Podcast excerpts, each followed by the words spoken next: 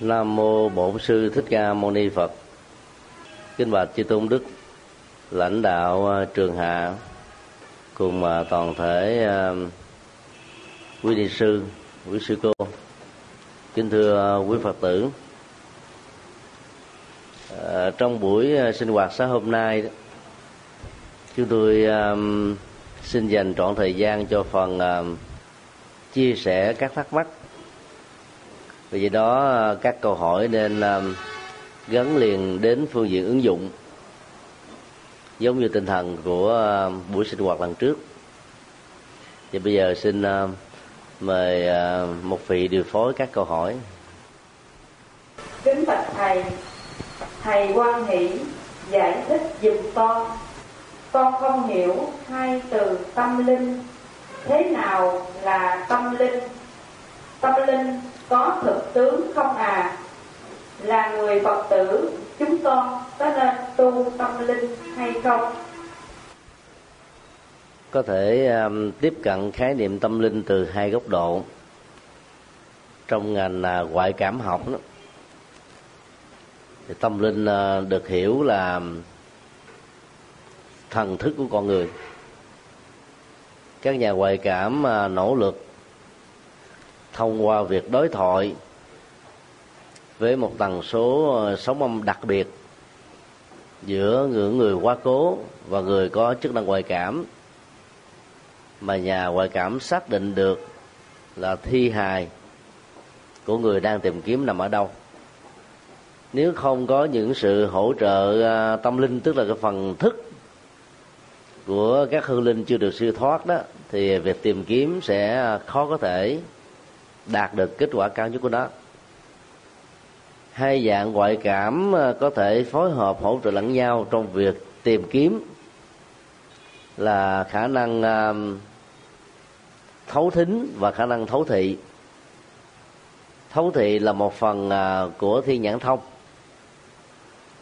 Có thể nhìn thấy rất rõ ở dưới lòng đất, cách nơi người quan sát rất xa, thi hài của các hương linh và định dạng được cấu trúc ADN của nó để có thể xác định rõ nó thuộc của hương linh nào.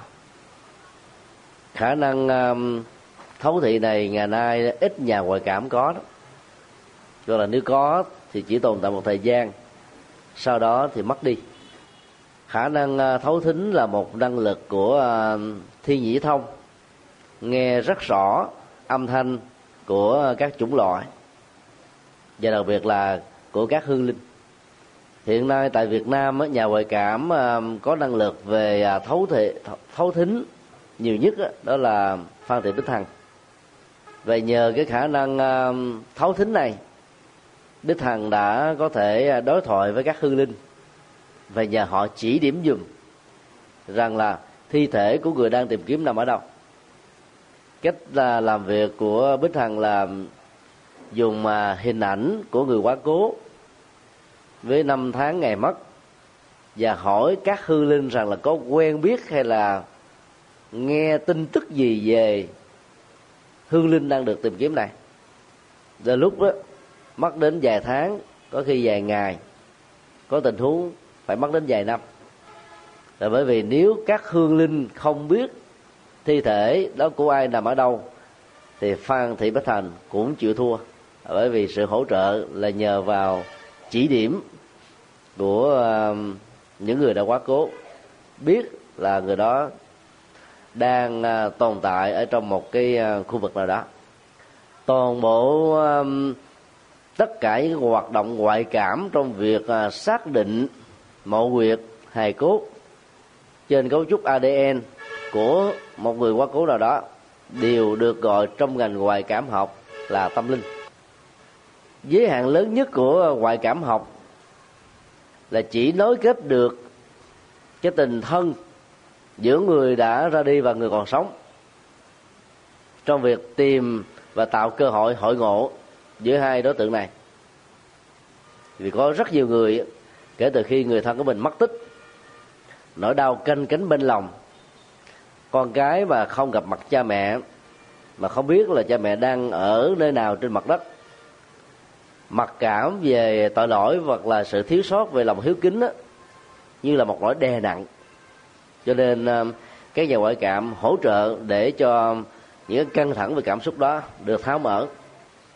Nhưng vì ờ, đặt nặng về vấn đề truy tìm mà mộ quyệt và hài cốt cho nên các nhà ngoại cảm không có được khả năng cầu siêu chính vì thế à, mặc dù gọi cái ngành này như là cái ngành tâm linh thì giá trị hỗ trợ cho các hư linh đó rũ bỏ được sự sắp trước trở thành người siêu thoát đó, là một điều mà nó thuộc về sở trường của các tu sĩ Phật giáo. Tiếp cận khái niệm tâm linh à, từ góc độ à, thuật ngữ chuyên môn ở trong tôn giáo học và giới hạn nó trong Phật học đó thì nó diễn tả cho cả một tiến trình với những nỗ lực tinh tấn, có phương pháp thông qua sự hỗ trợ của các pháp môn, làm à, giảm thiểu một cách tối đa các năng lực và các hoạt dụng của tham, sân, si, tà kiến, chấp ngã, phiền não và các tâm lý âm tính khác.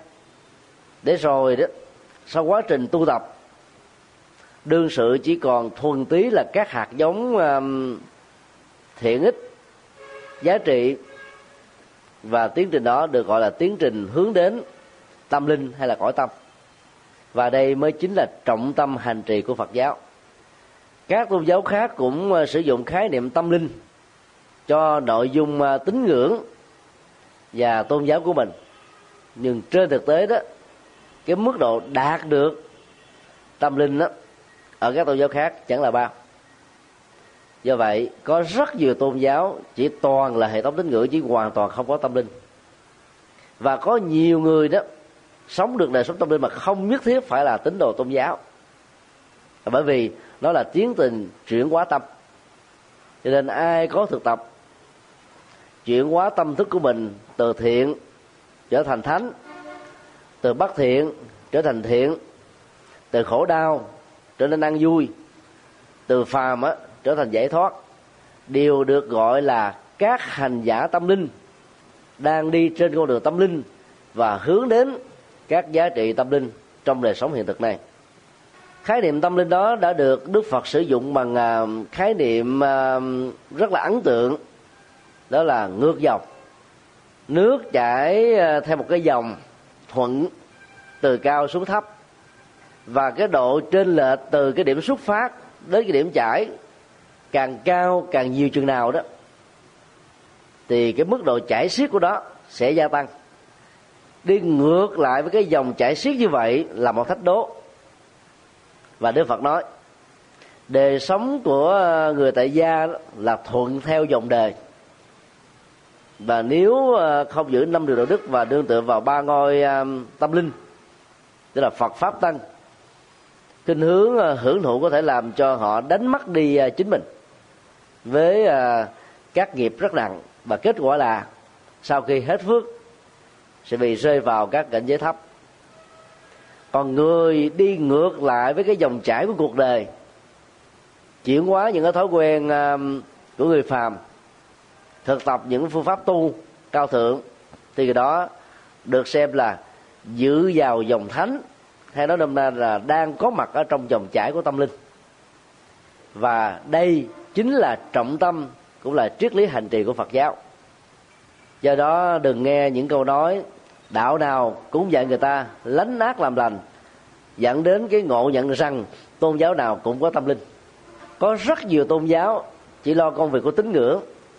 Nhiều tôn giáo đó đặt nặng về vấn đề tề gia trị quốc bình thiên hạ. Và có những tôn giáo đó có thể gắn liền với các hoạt động chính trị và khủng bố được tức là nó ngược hoàn toàn với bản chất của tâm linh do đó thước đo chuẩn nhất của đời sống tâm linh đó là sự chuyển hóa tâm thức. Pháp môn nào hành trì nào nỗ lực gì mà không dẫn đến sự chuyển hóa tâm thức thì nó không được gọi là tâm linh. À, xin đi câu hỏi khác. Đức phật thầy theo như đức phật dạy một người sau khi chết sẽ tái sanh theo cái nghiệp của mình đã tạo thế sao? Nhà ngoại cảm phan thị bích hằng lại còn nhìn thấy nhiều dông linh. Kính bạch thầy thuyết giảng cho con cùng đại chúng hiểu. Các thắc mắc vừa nêu, phần lớn là do việc không hiểu rõ được ý nghĩa của bảy tuần cúng thất.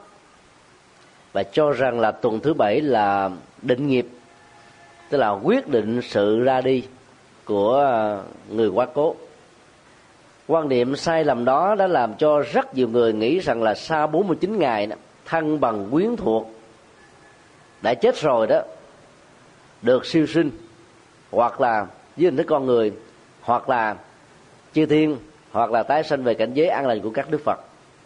Cho nên dẫn đến tình trạng hết sức ngạc nhiên khi biết là vẫn còn có rất nhiều người do vì tình yêu, tình thương, trách nhiệm, gia tài sự nghiệp, danh vọng, ức chế, tiếc nuối, oán hận mà chưa có thể ra đi một cách nhẹ nhàng, còn tồn tại dưới hình thức ngạ quỷ. Trong sáu cảnh giới thuộc về phàm đó, thì ngạ quỷ là đối tượng đáng được thương tưởng và quan tâm nhất. Bởi vì nỗi bất hạnh và khổ đau ở chủng loại này rất nhiều do đó là những người à, tu học phật thì ta phải nỗ lực làm các lễ cầu siêu để giúp cho hư linh không chấp trước thân thể này là chính họ. Nhờ đó mới có thể ra đi một cách nhanh chóng. Cho nên không có gì là ngạc nhiên khi nghe các nhà ngoại cảm cho biết rằng là hư linh đó vẫn đang còn ẩn khuất đâu đây mà phần lớn đó, bám vào cái nơi sự chết diễn ra bám vào cái uh, gia đình. Nơi mà có biết bao nhiêu là kỷ niệm đẹp và hạnh phúc khó quên. Cho nên uh, khi có những cái dấu hiệu thông qua sự hỗ trợ của các nhà ngoại cảm để biết rằng là cái người đó chưa được siêu thì điều quan trọng hơn hết là ta đừng vay mượn người quá cố đó để truyền cho ta những cái thông tin thông điệp này nọ mà lập tức tiến hành lễ cầu siêu để giúp cho họ được siêu thoát. Có rất nhiều người đã sử dụng um, các hương linh để phục vụ cho công việc làm ăn, hay là đánh đề, hoặc là um, những mong mỏi của mình dầu là chính đáng điều đó dẫn đến cái nghiệp là làm cho hương linh đó bị đầy đọa trong cảnh giới ngạ quỷ. Là những người phật tử thì ta nên tránh những tình huống này giả sử uh, trong họ tộc có một người nào đó do chiến tranh ly loạn mất tích không biết được rằng là thân xác người đó bây giờ ở đâu thì ta cũng không nên bận tâm để đi tìm kiếm thông qua sự hỗ trợ của các nhà ngoại cảm. Công việc chính yếu của các phật tử là làm thế nào để cam kết và đảm bảo được rằng người quá cố được được tái sinh. Cho nên ta tổ chức cúng lễ cầu siêu để giúp cho các hương linh đó có cảm giác an tâm rũ bỏ hết tất cả những mối um, tiếc nuối hay là tính trách nhiệm. Làm được như vậy thì ta mới thật sự là thương người quá cố. Thời gian tồn tại dài hay ngắn trong cảnh giới ngạ quỷ là hoàn toàn lệ thuộc vào tính cách buông xả sau khi chết hay là chấp giữ nó một cách lâu dài. Ai có tính cách dễ dàng buông xả thì sau khi chết lập tức được tái sinh.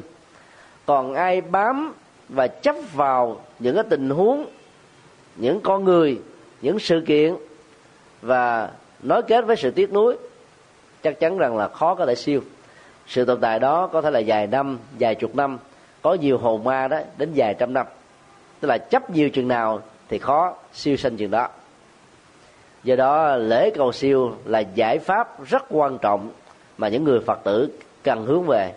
Khác hoàn toàn về vượt lên trên cái cách tạo điều kiện tái hội ngộ giữa người sống và kẻ chết thông qua việc xác lập mộ quyệt và thi thể của người quá cố. Đó là điểm khác nhau căn bản giữa phật giáo và ngoại cảm mà tất cả chúng ta cần phải lưu tâm. Xin đi câu hỏi khác. Kính bạch thầy, tại sao khi hương linh đã chết gia đình thỉnh quý sư về tụng kinh cầu siêu từ thất thứ nhất đến thất thứ bảy. Thì có trường hợp nói rằng, ở thất thứ bảy, hương linh về báo mộng cho gia đình biết là hương linh đã phát sanh ở chỗ nào. Điều đó có thật hay không? Hoàn toàn không có cơ sở.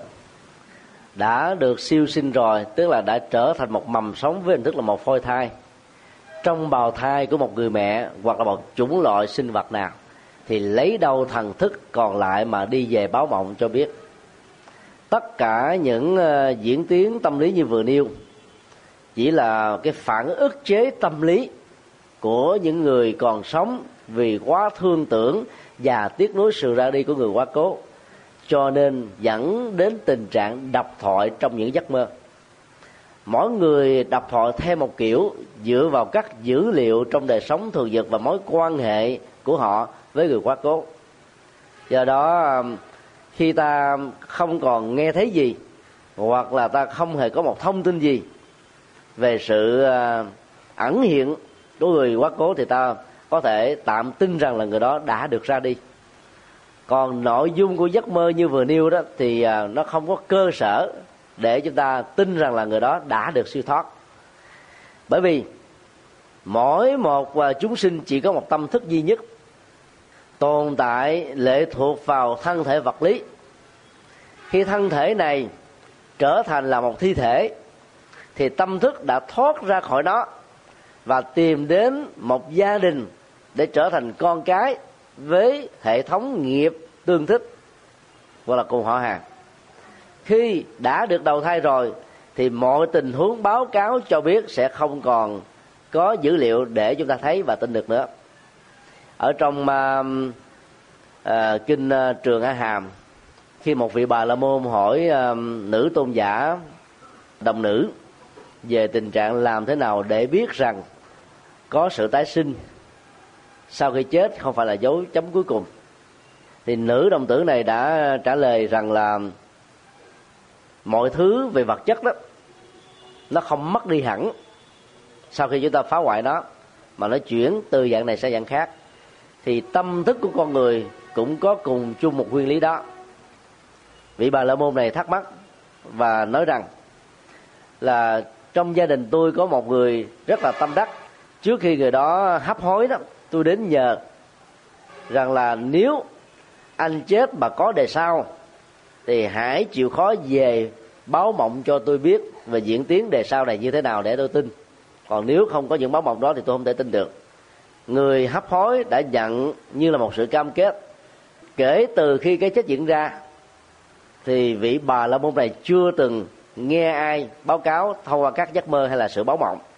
Một lần nữa, cũng có một người bạn tâm đắc, chuẩn bị qua đề anh đến yêu cầu, nếu anh tái sanh về cảnh giới chư thiên phước báo nhiều hơn, thì hãy về cho tôi biết, thì tôi mới tin là có kiếp sau. Và sau khi lời cam kết đã được thực hiện, cũng chưa từng có một người nào trở về báo mộng rằng là có được sanh về cái giới kinh thiên. Mặc dầu suốt mấy chục năm sống, người này là một người đại trí thiện. Từ đó vị ba môn này mới có suy nghĩ rằng là tất cả mọi lý giải về kiếp sau đó chỉ là sự, gọi là ức đoán thôi, chứ nó không có cơ sở và dữ liệu để tin tôn giả nữ đồng tử mới đưa ra dẫn dụ như thế này.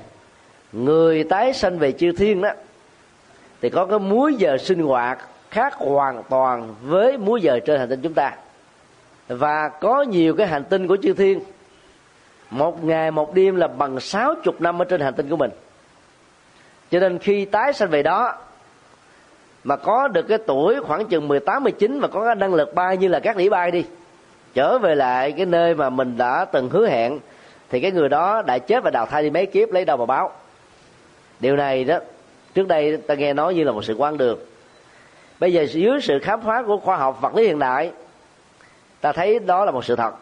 Là bởi vì mặt trăng một ngày một đêm, bằng ba chục ngày ba chục đêm trên hành tinh chúng ta. Đó là các định tinh và hành tinh trong cùng một hệ mặt trời huống hồ là khác hệ mặt trời có một khoảng cách xa chúng ta bằng hàng năm ánh tháng thì cái múi giờ và sự chênh lệch lại càng cao hơn nữa. Đó là tình huống người làm thiện tái sinh lên các cõi trời không thể về báo giàu có muốn báo cũng không có cái cảnh giới tương thích về tính thời gian để báo. Còn đối với cái người làm ác sau khi chết đó, thì sanh vào những cái cảnh giới uh, như là ngạ quỷ hoặc là súc sinh thì tại đó, người đó đang bị ờ, trừng phạt, bị hành hạ. Thì đâu có cái điều kiện gì để trở về báo cũng giống như một người phạm nhân, giam nhốt ở trong ngục. Thì giàu có muốn về thăm gia đình với những tấm lòng cao thượng nhất, cũng không có người cai ngục nào hay là tổng giám thị nào cho phép làm việc đó. Nếu muốn thì người thân phải đến đó để mà viếng thăm mà thôi. Cả hai tình huống này cho chúng ta thấy rầu không có tình trạng báo mộng rằng là họ đã được tái sinh. Ta vẫn phải biết rằng là tiến trình tái sinh là một hiện thực. Cho nên là kiếp sau chắc chắn là phải có. Do đó, khi ai đã tái sinh rồi, thì việc mà đi truy tìm hài cốt là một điều rất khó. Có rất nhiều trường hợp là hương linh tự nhận rằng là mình là chủ nhân của thi thể đang được tìm kiếm nhờ như thế cho nên việc tìm kiếm được thành công. Phan thị bích thần thường nhờ các hương linh bằng cách là đưa hình và hứa hẹn với họ nếu tìm ra được tông tích của ờ, hương linh này đang nằm ở đâu thì sẽ được thưởng bằng ờ, các cúng kiến và tăng dương cho nên nhiều người mới đi truyền miệng lẫn nhau. Trong cái thế giới ờ, chưa được siêu thoát đó là tôi đang đi tìm kiếm ông quỷ dân nga. Sanh ngày mấy tháng mấy chết ngày mấy tháng mấy. Nếu ai biết đó, thì xin chỉ điểm giùm và cứ truyền miệng như vậy các hương linh thỉnh thoảng phát hiện ra. Người này hỏi người kia người kia hỏi người nọ. Rồi uh, sau đó là mới chỉ lẫn nhau. Và chính ờ, uh, hương linh mà đang được tìm kiếm đó xác định rằng họ chính là cái người đang được tìm. Do đó trong tình huống các hương linh đã được siêu thoát thì việc đi tìm kiếm là cực kỳ khó khăn. Tại vì không có người xác định là cho nên đã gọi là siêu thoát rồi thì không còn về báo mộng nữa. Còn nếu mà nói là về báo mộng thì ta biết rằng đó là chưa được siêu thoát. Cũng có tình huống là có nhiều người chết đã được siêu thoát rồi. Nhưng mà do vì lòng thương tiếc ngày đêm của người còn sống, cho nên đã làm cho họ thấy người quá cố trong giấc mơ. Cũng đừng vì thế mà quá lo, quá sầu rồi tổ chức cúng kính linh đình rồi rốt cuộc nó không dẫn đi tới đâu cho nên nếu hai người trong cùng một gia đình có cùng nội dung một giấc mơ về cái tình trạng trở về báo mộng của người quá cố, thì ta mới tạm tin để tổ chức lễ cầu siêu. Còn không có những dấu hiệu đó, thì sau những tuần thất và lễ những cầu siêu đúng với tinh thần Phật dạy, thì ta hãy cứ tạm an tâm vì bổn phận trách nhiệm của mình đã được làm một cách hoàn chỉnh rồi. Xin điều câu hỏi khác. Kính phật thầy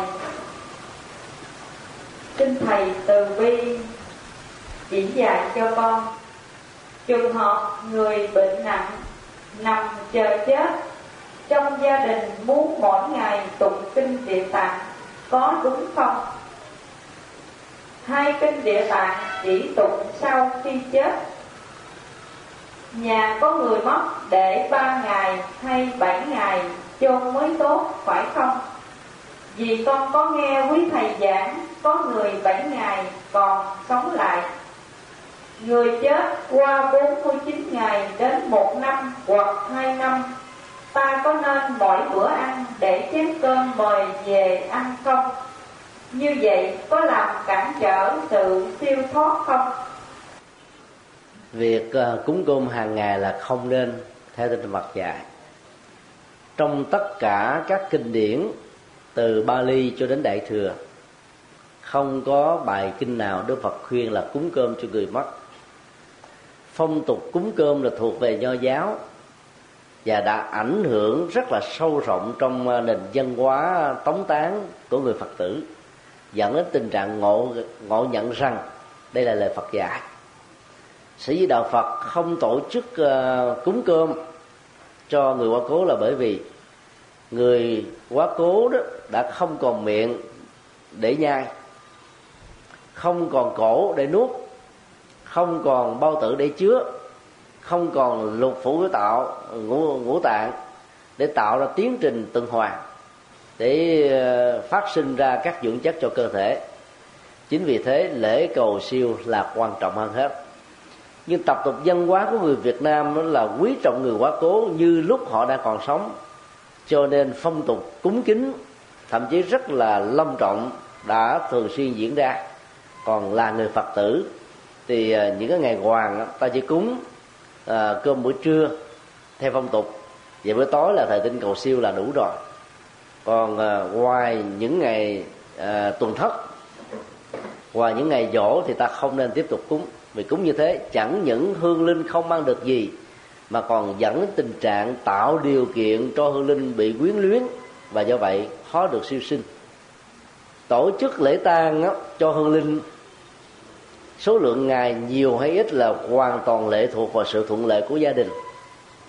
Ví dụ như nếu à, thân bằng quyến thuộc ở xa có người ở tới à, nửa vòng của trái đất việc mua vé máy bay lập tức để về là một sự khó khăn. Cho nên ta có thể kéo dài 7 ngày để tất cả con cháu thân bằng quyến thuộc có thể nhìn uh, cha mẹ hay ông bà lần cuối để thỏa mãn cái nguyện ước và cũng là một cái cách giải phóng đi cái ức chế của nỗi đau. Việc để dài thời gian trong tình huống này là cần thiết. Còn trong các tình huống còn lại, khi tất cả thân bằng quyến thuộc đã có đầy đủ, thì ta không nên để quá lâu. Vì để quá lâu đó dẫn đến tình trạng là con cháu phải rất là mệt nhọc. Ở Việt Nam đó, thì có cái phần mà đáp lễ bằng quỳ lại. Và nếu như người quá cố có uy tín nhiều thân bằng quyến thuộc bà con làng sớm đến kính phúng điếu. Thì trong mấy ngày tăng chế đó có rất nhiều người đã phải bị ngã quỵ do bệnh vì sự kiệt sức. Lại càng không nên vì tình trạng muốn nhận tiền phúng điếu mà kéo dài cái thời gian làm lễ tống tán ở tại tư gia hoặc là nhà tăng lễ. Tất cả đều là sự thuận lợi và quyết định của những người thân.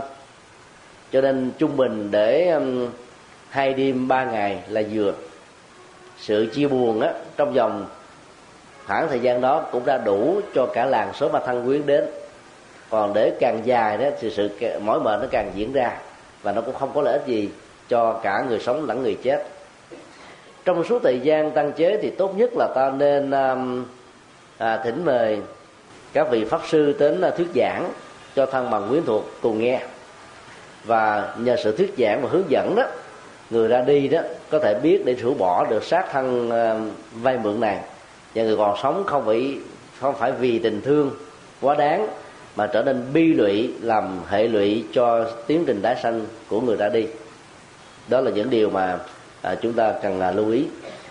Thì trong tình huống à, đang hấp hối việc sử dụng bài kinh nào cần thiết đó, nó liên hệ rất nhiều đến cá tánh của cái người đang bị bệnh nếu người đó chưa phải là phật tử, mà đem kinh địa tạng ra tụng được hoàn toàn vô nghĩa, vì các hình ảnh về địa ngục, rồi cái cảnh giới sống sau khi chết sẽ làm cho người đó khủng hoảng. Và do vậy có thể khởi lên các tâm niệm giận dữ hoặc là không hài lòng. Mà nếu cái chết diễn ra trong giờ khắc đó, thì tai hại vô cùng cho người quá cố. Do đó ta phải à, hiểu thấu rõ được cái tâm lý cái thói quen sở thích của người thân thì việc ứng dụng kinh mới có tác dụng. Có một lần à, chúng tôi à, được thỉnh mời đến làm lễ cầu siêu. Xin lỗi làm lễ à, cầu an cho một bà cụ ngoài 80 bệnh rất nặng.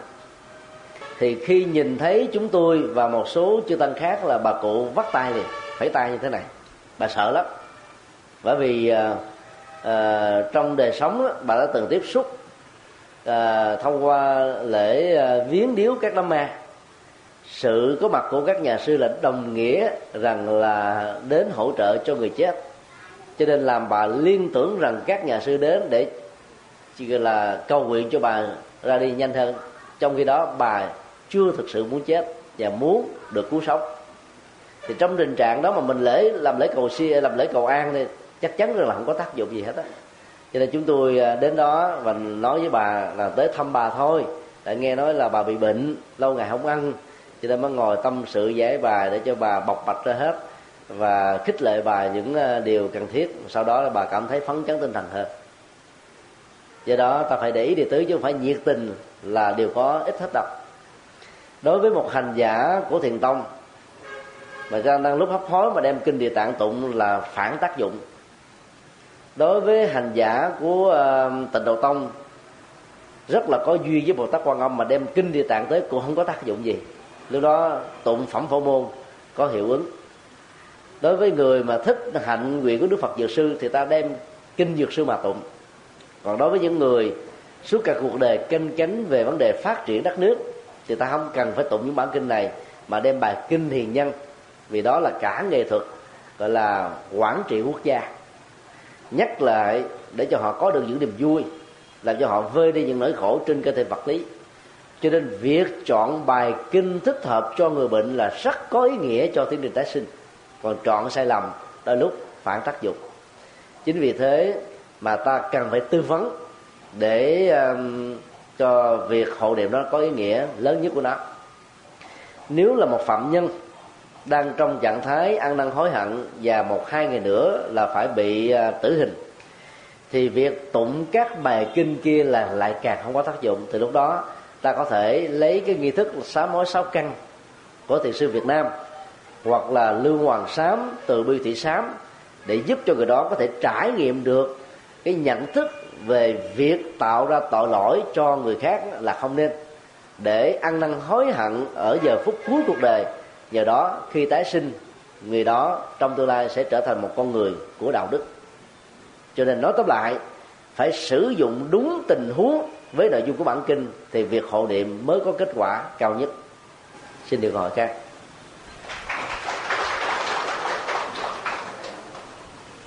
kính bạch thầy, con có người gì chết ở mỹ? Các em bên ấy nhờ con ở đây đi cầu siêu dùm cho người ấy. Việc này có kết quả cho người chết không? Kính bạch thầy, mỗi lần con nằm mộng thấy cha mẹ về, thì vài ngày sau đó chuyện không may xảy ra. Nhờ sư giải thích giùm con và làm thế nào để tránh chuyện không may xảy ra. Việc làm lễ cầu siêu hay là cầu an đó tách rời khỏi cái địa điểm mà đối tượng được cầu siêu cầu an sẽ khó có tác dụng ở mức độ cao nhất. Rất nhiều à, các phật tử khi à, người thân của mình nằm bệnh, lo lắng, thương tiếc, cho nên đã viết cái tờ giấy cầu an tên họ, tuổi tác, photo ra thành trăm bản gửi đi cho các ngôi chùa khác nhau để mong cho người đó sớm thoát khỏi cái tai ách của của bệnh. Tác dụng không cao. Quan trọng nhất là ta phải giúp cho người bị bệnh đó, có cảm giác hân hoan nghe được những lời kinh để giúp cho người đó thực tập vô ngã. Cho nên nỗi đau đó được trút bỏ khỏi cơ thể. Và do vậy phải thỉnh mời ban hộ niệm đến để làm lễ trực tiếp. Thì tác dụng nó cao gấp nhiều lần so với việc gỡ đi các ngôi chùa mà vốn nó không có tác dụng bao nhiêu. Tương tự trong lễ cầu siêu người chết á, thì ở hoa kỳ cách nơi chúng ta đang sống là nửa vòng trái đất. Các cái quyến luyến nếu có đó, thì nó có thể diễn ra ngay cái địa điểm của cái chết, hoặc ngay cái ngôi nhà mà người đó đang sống, hay là ngay cái bàn làm việc mà người đó quán quýt có mặt. Đó lúc là 10 tiếng đến vài chục tiếng trong ngày. Thì tổ chức làm lễ cầu siêu ở những địa điểm này mới thật sự là có tác dụng. Còn hương linh có những cái giới hạn về tần số ngoại cảm của tâm thức một người tụng niệm ở nửa dòng trái đất, thì hương linh ở nửa dòng kia chưa chắc gì có thể bắt được đại tâm của nhau. Do đó tốt nhất là thân bằng quyến thuộc ở bên kia, chịu khó làm lễ cầu siêu và hộ niệm dục. Và tốt nhất là thỉnh mời quý thầy tại nơi mà mình sống để tổ chức lễ cầu siêu với sự hướng dẫn ở mức độ. Gắn bó nhất, thiết thực nhất. Còn ở Việt Nam, ta tổ chức cúng thêm thì càng tốt nhưng không nên là là cúng chính. Cái cúng tại Việt Nam tốt nhất là cúng dường trai tăng hoặc là làm các công đức từ thiện để hồi hướng phước báo cho người quá cố. Còn cúng tổ chức cầu siêu thì không mấy khả năng người kia có thể nghe được. Về bản chất cầu siêu là nghe và hiểu để họ không chấp trước vào thi thể nữa và không bám víu vào cái cảnh giới ngạ quỷ. Tức là một cái khoảng à, tạm dừng bế tắc ở trong tiến trình tái sinh đó là cái um, cách tốt nhất mà tất cả chúng ta cần phải lưu tâm. Cái việc nằm mộng và cái sự kiện liên hệ đến à, các tai nạn trong gia đình đó là tình huống ngẫu nhiên. Con cái nào mà liên tưởng và quy kết rằng là do vì nhằm thấy cha mẹ mà có những điều xui là đang tạo ra cái nỗi hàm quan rất lớn ở cha mẹ và do đó đang trở thành những người con bất hiếu. Cho nên tất cả những ờ, nhận thức thuộc về mê tín dị đoan nó tạo ra nhiều hệ quả xấu về nghiệp. Do đó, bỏ được mê tín thì ta sống rất là hạnh phúc. Có rất nhiều người con cháu đó đi các thầy pháp, thầy cúng, được lý giải rằng là do vì ông bà cha mẹ mình chết vào ngày trùng tan sát chủ, tam tan cho nên là con cháu ngóc đầu lên không nổi, hoặc là rơi vào cái cung cái cung ly. Cho nên con cháu là ly tán, vân vân.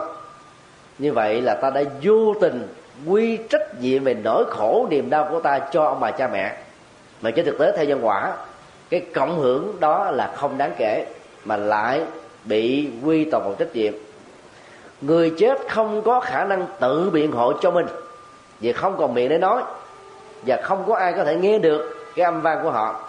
Cho nên cái ức chế tâm lý và khổ đau khi bị người khác hiểu lầm, hiểu sai là cực kỳ lớn. Cho nên là người phật tử ta không nên biến những tình huống và sự kiện ngẫu nhiên trở thành như là quy luật tất yếu. Các cái à, tình huống trục trặc, những cái điều không nhớ diễn ra với chúng ta, nó có những nguyên nhân gần và xa, chủ quan và khách quan. Mà nếu ta để ý ta có thể pha ra manh mối của nó là tự động chứ đừng liên tưởng đến cái việc mà nhớ cha mẹ. Ngay cả trong tình huống gặp được cha mẹ trong giấc mơ, mà các việc tốt diễn ra trong tương lai ta không nên xem đó là cái quy luật kéo theo. Tất cả cái đó đều là mê tín cả. Cho nên là phật tử ta nên đừng bận tâm về nội dung của giấc mơ. Ta lúc đang sống, mắt thấy, tai nghe, mũi lưỡi, mũi ngửi, lưỡi nếm, thân xúc chạm mà vẫn còn chưa tin thật rằng nó là một quy luật được huống hồ.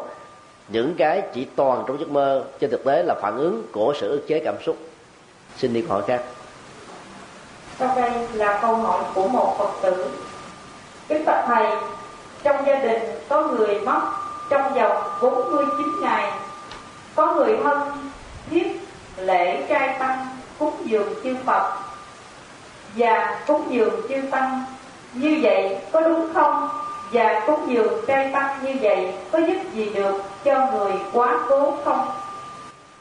Nếu người quá cố khi còn sống là một người rất rộng lượng và thích chia sẻ sự tài sản của mình cho những mảnh đời bất hạnh, thì việc tổ chức lễ cúng dường rê tăng đó sẽ làm cho hạnh nguyện của người đó được gia tăng. Cho nên, trong lúc chết, nếu chưa được siêu thì tâm của họ trở nên rất quan hỷ và toàn bộ ý nghĩa cúng dường trai tăng như thế là cực kỳ có giá trị cho tiến trình tái sanh, tạo ra phước báo của hương linh. Nếu hương linh khi còn sống là một người rất là tiếc của, hoàn toàn không muốn chia sẻ cho ai vì lý luận rằng là tôi không cần phải có trách nhiệm với những người khác. Nếu tôi có bàn tay, đôi chân, khối óc, tạo ra của cải và sự nghiệp cho mình, thì tại sao những người khác không làm như thế? Tôi không có trách nhiệm để phải lo thế dục thì sau khi chết việc tổ chức cúng dường trai tăng và làm các công đức từ thiện và hồi hướng công đức đó, nó cần phải được thực hiện trên tinh thần. Đó là ta phải thuyết phục người quá cố bằng cách là tâm sự với họ theo tinh thần của kinh địa tạng đã dạy. Để việc tâm sự đó dẫn đến sự chấp nhận về mặc định thì cái người có mối quan hệ thân thiết nhất đối với hương linh nói mới có tác dụng. Ví dụ hương linh kính nhất là người cha người cha nói gì cũng nghe hết. Thì lúc đó người cha được khích lệ với những cái nghệ thuật nói rằng là con ơi, tài sản mà con dành dụm trong rất nhiều năm qua, tặng cho cha, cho mẹ, cho gia đình này đó rất là đáng quý. Cha mẹ sẽ không bao giờ quên cái tấm lòng hiếu kính của con. Bây giờ con đã ra đi, cha muốn sử dụng một cái khoản tài chánh và của cải để làm công đức và phước thiện, cụ thể là cúng dường và bố thí rất mong con hiểu và ủng hộ tinh thần của ba. Vì ba biết rất rõ rằng là khi ba làm việc đó, ba rất hạnh phúc. Mà ba hạnh phúc là đồng nghĩa rằng con cũng được hạnh phúc theo. Cho nên mong con quan hỷ theo quyết định của ba.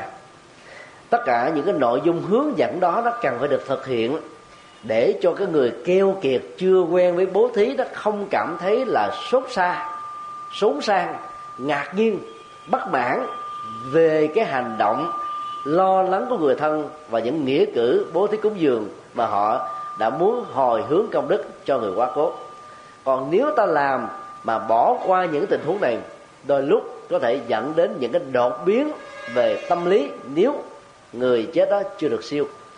Cho nên làm phải hết sức là thận trọng và phải tác bạch, thuyết phục, hướng dẫn để cho sự quan hệ đó có mặt thì việc cúng kính như thế mới thật sự là có phước quả ở mức độ lớn nhất.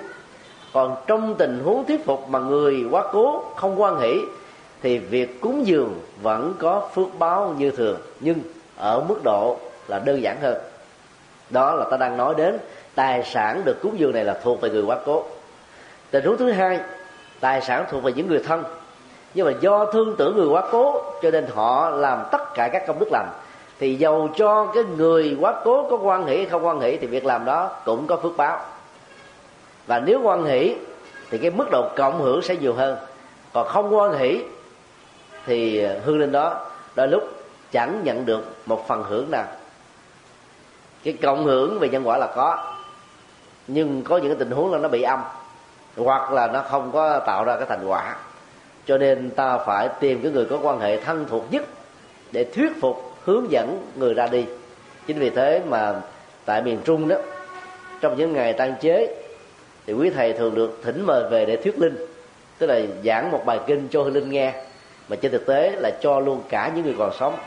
Giá trị như thế là rất là cần thiết. Còn hơn là tập trung vào vấn đề cúng kính, rồi kèn chống ờ, rình rang, tốn kém nhiều tiền, nhiều bạc. Mà rút cuộc đó làm cho tâm của hương linh bị loạn tưởng, hoang mang và do đó không có giá trị thiết thực nào. Xin điều câu hỏi khác. Kính bạch thầy, con được biết rằng có những gì tu hành phát nghề nguyện khi chết sang kiếp sau được tiếp tục tu hành và độ cho chúng sanh thoát khỏi khổ đau luân hồi. Xin thầy cho chúng con được biết rằng với nguyện lực như vậy thì có thể được tái sanh để tu tiếp và độ chúng sanh không? Và nghiệp lực của những vị ấy có lôi kéo làm cho họ không được như nguyện lực đó không? Các nguyện vọng của cuộc đời đóng vai trò rất quan trọng trong việc đạo diễn tiến trình tái sinh. Suốt một cuộc đời tu hành là nghiêm minh về giới luật, hành trì và Phật pháp. Và có được những giá trị chuyển hóa đó, thì lời phát nguyện sẽ giúp cho người đó đi vào đúng ngay cái trọng tâm cho nên tái sinh ra ở vài tuổi đầu là đã trở thành một tu sĩ rồi. Các vị lạc ma tái sinh à, phát nguyện thông qua sự di chúc rằng là họ sẽ có mặt ở trong gia đình, cha mẹ là ai, ở đâu, có những dấu hiệu gì trên cơ thể của họ để nhận dạng và được biết đến. Nhờ đó, cơ hội tái phục hồi trước nước ở cái tuổi thứ sáu đã được thực hiện truyền thống của Phật giáo Tây Tạng dựa vào cách thức ờ, tìm người gái sinh cho nên là chưa từng bị gián đoạn. Do đó, thay vì ta đào tạo một người mới toan thì việc đào tạo người đã có những hạt giống tâm linh trước mà ta tái lập lại, thì ờ, cái cơ hội phát triển về đời sống tâm linh nó sẽ nhanh chóng hơn. Thành quả, dấn thân độ sinh nó sẽ có kết quả ở mức độ cao hơn. Rất tiếc là tất cả chúng ta tại Việt Nam đều là những người tái sinh nhưng lại không có truyền thống này.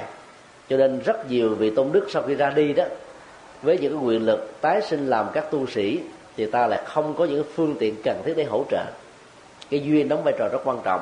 Nếu không gặp thuận duyên đó, thì sự hỗ trợ đó nó bị gián đoạn. Và do vậy, phải vất vả lắm mới có thể làm tái tạo lại và sống lại các hạt giống đã từng có trước đây. Bây giờ ta có thể mô phỏng theo Phật giáo Tây Tạng để làm một cái quy chuẩn về thước đo ví dụ ờ, một vị tôn đức ni hay là tăng nào khi còn sống đó, rất là nghiêm minh về giới luật. Thì thông thường ờ, những người như thế thì sau khi chết đó, là tái sinh liệt trong vòng tích tắc. Thì ta có thể làm cái ờ, công việc tính điếm 9 tháng 10 ngày. Trừ cái thời gian uh, sanh non cộng thêm cái thời gian là sanh muộn thì khoảng từ uh, 8 tháng cho đến là một năm với thời gian trừ hao là 49 ngày thì ta có thể tìm kiếm những người được sinh ra và trở thành người tu á. Có ai có cái nhân cách gần giống với cái người quá cố đó hay không? Nếu năm bảy người giống á, thì ta có thể làm cái công việc thứ hai mà phật giáo tây tạng đã làm. Đó là lấy cái kỹ vật của người quá cố này cho những nhân vật đó gọi là lựa chọn. Nếu như người, người nào lựa chọn đúng các cái kỹ vật đó à, trong ba tình huống khác nhau hay hoặc tối thiểu là hai tình huống thì sự ngẫu nhiên nó không có nhiều rồi thì ta có thể đoán biết rằng đây là hậu thân của người quá cố. Ví dụ là một hành giả tịnh độ có người đã sử dụng sâu chiều quý là bảy chục năm. Từ lúc mà đi theo pháp môn cho đến lúc qua đời ở chín mấy tuổi thì sâu chủ này là người bạn đồng hành rất là quen thuộc dầu nó rất là cũ ờ, chất liệu nó không có sang trọng không quý báu gì hết á nhưng mà cái này nó gắn bó và tạo hạnh phúc cho sự hành trì. Thì chính cái kỹ vật này sẽ là một cái dấu hiệu để biết rằng là ai là người hậu thân của người đó. Thế để um, sâu chuỗi xấu này và những cái sâu chuỗi bản sao giống bi hệt. Rồi những cái sâu chuỗi đẹp hơn có giá trị hơn. Cho ba người hai người bốn người năm người mà ta nghi rằng họ là hậu thân của người mà ta đang tìm kiếm mà nếu như người nào chọn lấy cái sâu củi cũ kỹ này, tâm đắc với nó mà cảm thấy hạnh với nó, thì ta biết rằng là người này có thể có cơ hội rất là cao. Bằng cách tương tự ta áp dụng với một vài cái kỹ vật còn lại, để ta có thể xác định được rằng là ai là người tái sinh. Trên tinh thần đó, ta sẽ rút ngắn rất nhiều thời gian đào tạo cho một người mới. Bởi vì cái chương trình đào tạo cho các vị lạc ma tái sinh đó, nặng gấp ba bốn lần so với các tu sĩ bình thường và do đó các vị lạc ma này sẽ có khả năng giảng kinh thuyết pháp chuyển hóa tâm linh làm các phật sự ở cái tuổi thậm chí là bảy tám mười mấy hai chục. Dưới một cái thế rất là siêu phàm và thoát tục.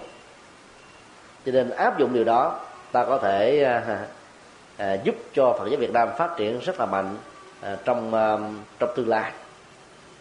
Xin đi gọi khác.